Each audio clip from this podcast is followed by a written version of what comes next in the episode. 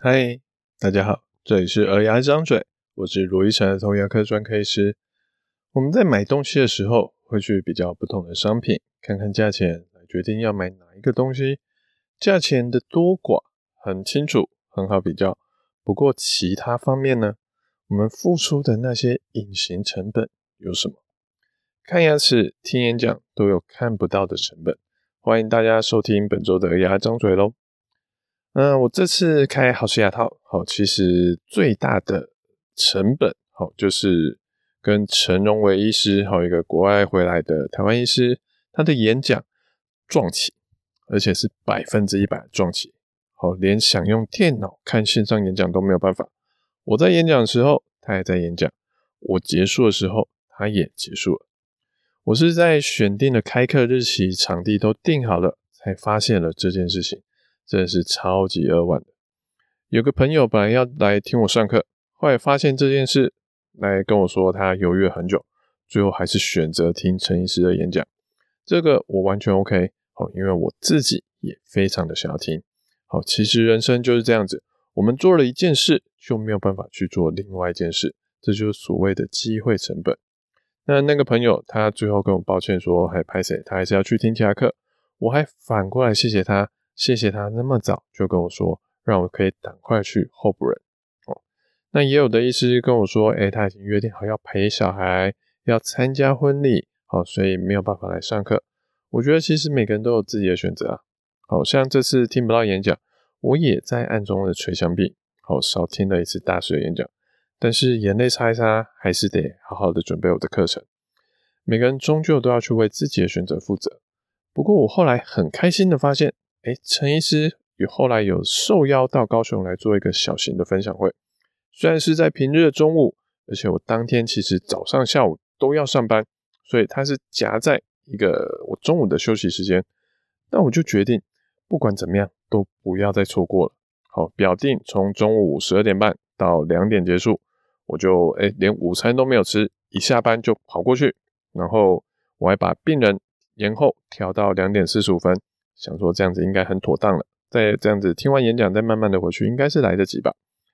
结果呢，现场因为一些硬体设备的问题晚了快20分钟开始，陈医师的内容又太精彩，又继续讲了许多，我犹豫了许久，觉得不能放病人鸟，所以又提早离开。还好后面病人有准时出现，不然我真的只会呕死。可是这些机会成本啊，有时候因为看不见，所以我们不知道自己错过了什么。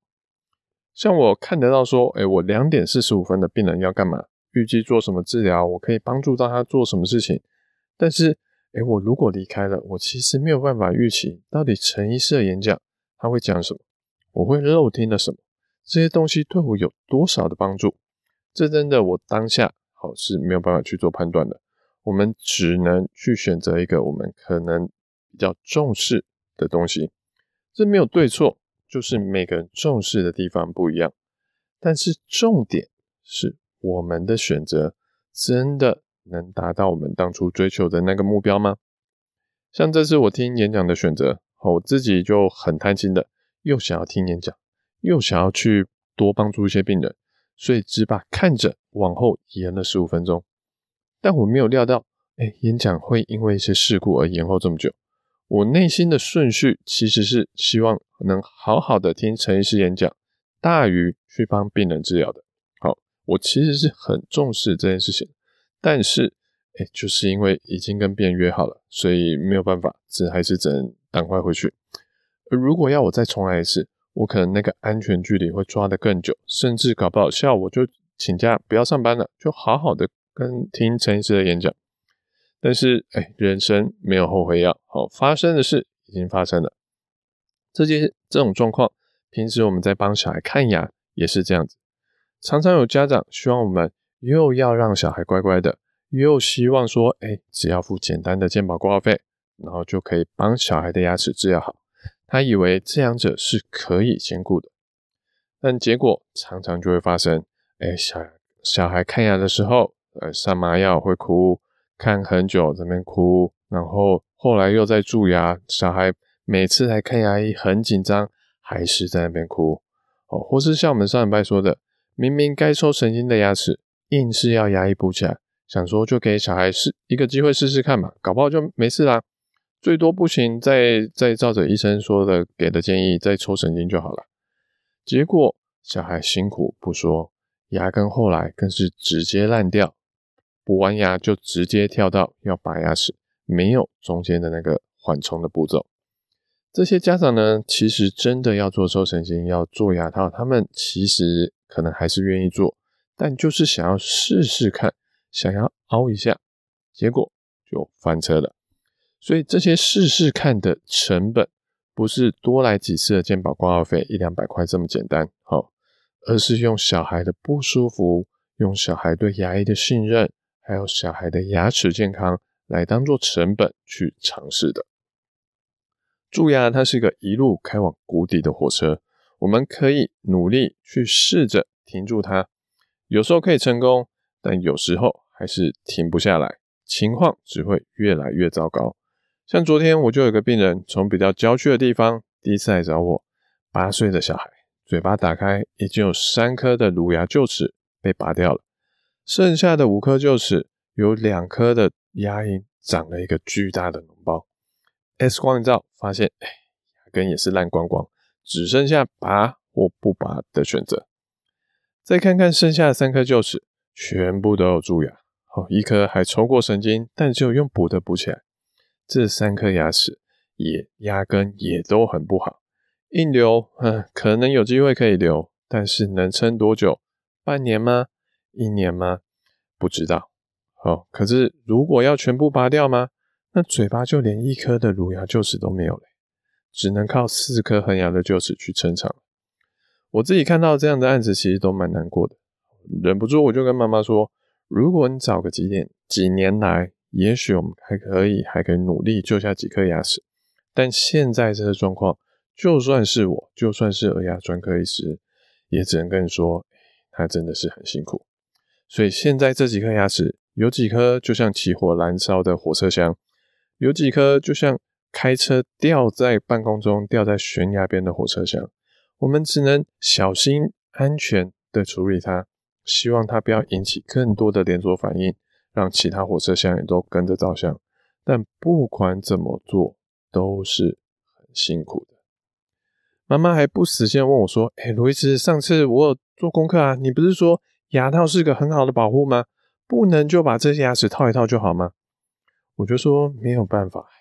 牙套你可以想成是一个高科技的密码锁，甚至指纹锁，它可以很好的抵抗外面的细菌，不要再跑进来攻击我们的牙齿。但现在我们的牙齿里面，它的房子，它的柱子已经歪掉了，有些地方还起火燃烧了，就算我们把脏东西挡在外面，里面的东西，里面的问题还是一直存在啊。所以现在这个状况只能跟他们说拜拜了。那同样的，这礼拜另外也还有一个妈妈说，卢医师，小孩，你说小孩蛀牙那么多都要戴牙套，他满口银牙这样子太丑了吧，他没有办法接受。的确小朋友他可能最多搞不好会到8颗银牙，当然不是很好看的，但是会变成这样的原因就是小孩的蛀牙就是这么多颗啊。如果今天有个人他出车祸，4肢都骨折了，需要打石膏固定，我们会去跟医生说，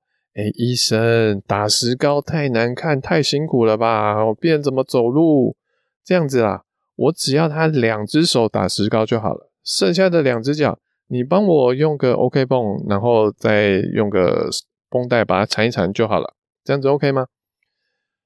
我觉得这样子当然是很不合理的一个事情，但很可惜的，那位家长没有办法接受，他就说他不要在我们这边看了，拜拜。考虑到那个小孩还是个看牙会极度紧张，甚至考虑要镇静麻醉看的小朋友，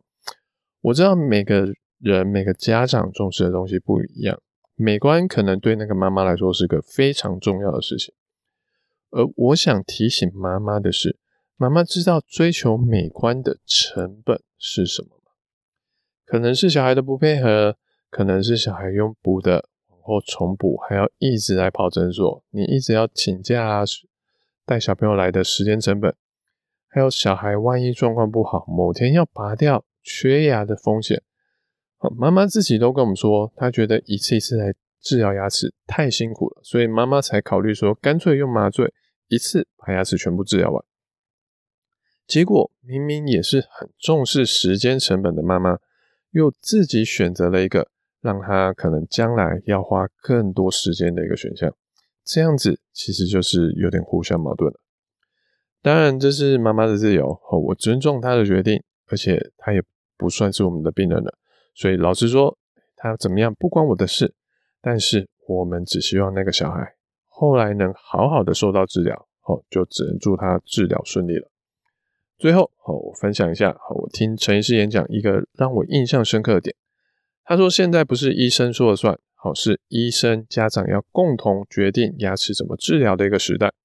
这个我们提过很多次，医生应该要跟家长说他有什么不同的选择，优缺点，风险可能是什么，最终当然我们要尊重家长的选择跟决定。好，那听到这边我其实蛮开心的，因为这也是我在这次好事牙套的课程跟大家强调的重点之一，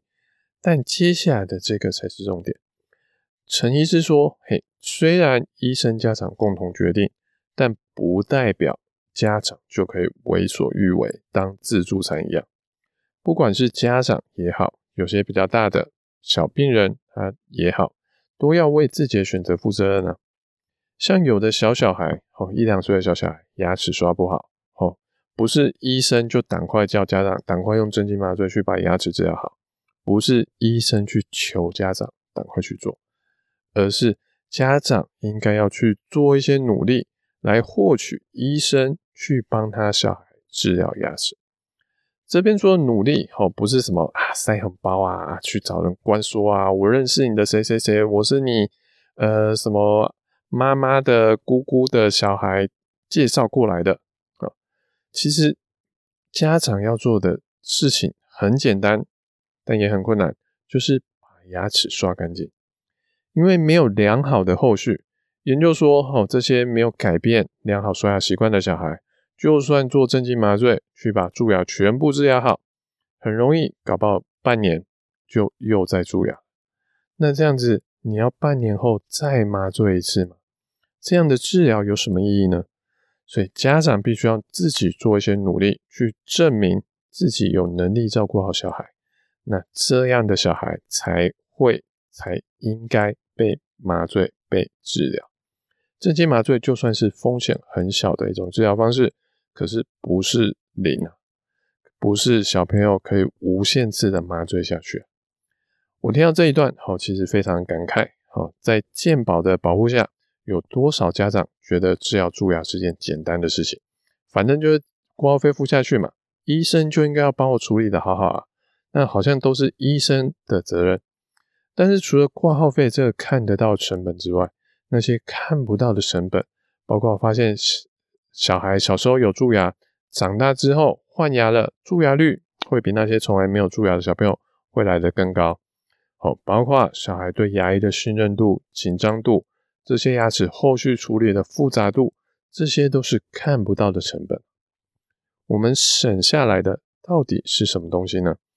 希望大家都能好好的思考，注意那些看不到的成本。感谢大家的聆听，我是卢医生儿童牙医。如果你喜欢我们这节内容，或者什么想听的主题跟意见想法，请在 Apple Podcast 上给我们5星评论、留言跟分享。我们下次见，拜拜。